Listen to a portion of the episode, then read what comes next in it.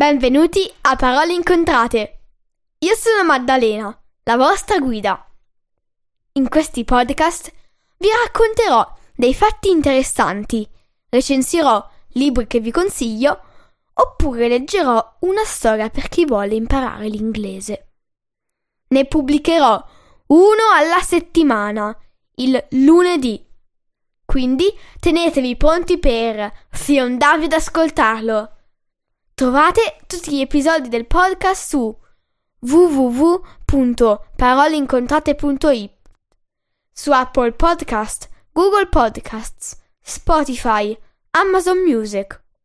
Potete seguire Parole Incontrate anche su Instagram e Facebook.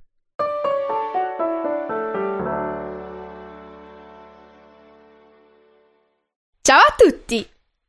Come potreste sapere, questo giovedì, in Lombardia, aprono le iscrizioni per le superiori e come sapete, io sono in terza media. Così, oggi, volevo dedicare l'episodio a coloro che fanno, o faranno, fatica a scegliere la scuola, liceo o istituto che sia, e volevo dare loro alcuni consigli che mi sento di condividere con voi. Come potreste sapere, ci sono tre tipi di scuola superiore: il liceo, l'istituto tecnico e l'istituto professionale. La differenza è la quantità di teoria di manualità in ciascuno e dipende dal lavoro e dalla carriera che qualcuno vorrebbe intraprendere. Secondo il MIUR, il sito principale di istruzione in Italia, i licei offrono un'ampia formazione culturale e un buon metodo di studio, Ciò li rende particolarmente adatti a chi intende proseguire gli studi all'università.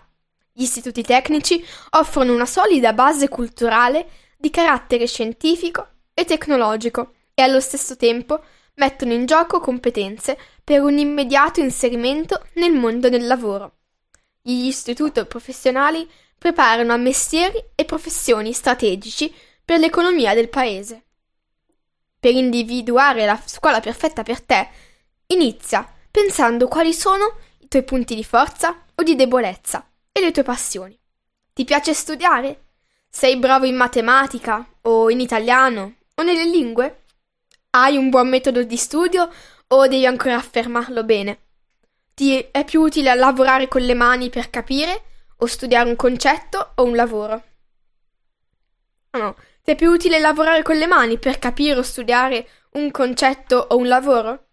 Questa è la prima riflessione che bisogna fare. Si può quindi dire che bisogna conoscere se stessi e le proprie abitudini. La seconda riflessione o il secondo modo per capire cosa si vuole fare è la possibilità sul territorio. Questo non significa che se un tipo di scuola non è a 5 minuti a piedi da casa tua, non fa per te. Certo, il fattore tempo è importante, ma non devi farti fermare da questo. Quindi è utile attivarsi e cercare vari open day, stage, iniziative che ti potrebbero essere utili per scegliere la scuola perfetta per te.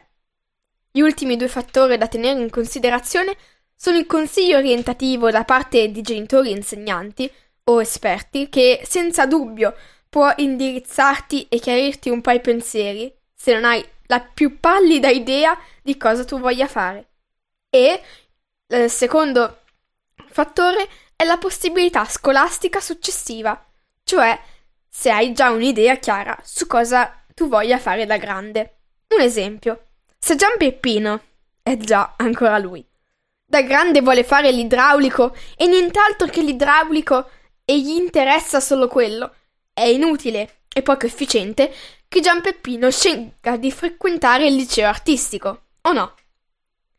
Quindi tutto questo episodio per dirti scegli con calma e con decisione. Se non ti convince anche solo di poco una scuola, non sentirti obbligato di iscriverti. Segui il cuore, le tue passioni, ma contemporaneamente ascolta i consigli che ti danno. Non chiudere la mente, ecco. Vi lascio in descrizione un sito che vi potrebbe essere utile. E spero tanto che questo episodio vi sia stato fruttuoso e in bocca al lupo a tutti coloro che sono in terza media, come me. In bocca al lupo anche per l'esame. Grazie e alla prossima settimana. A presto!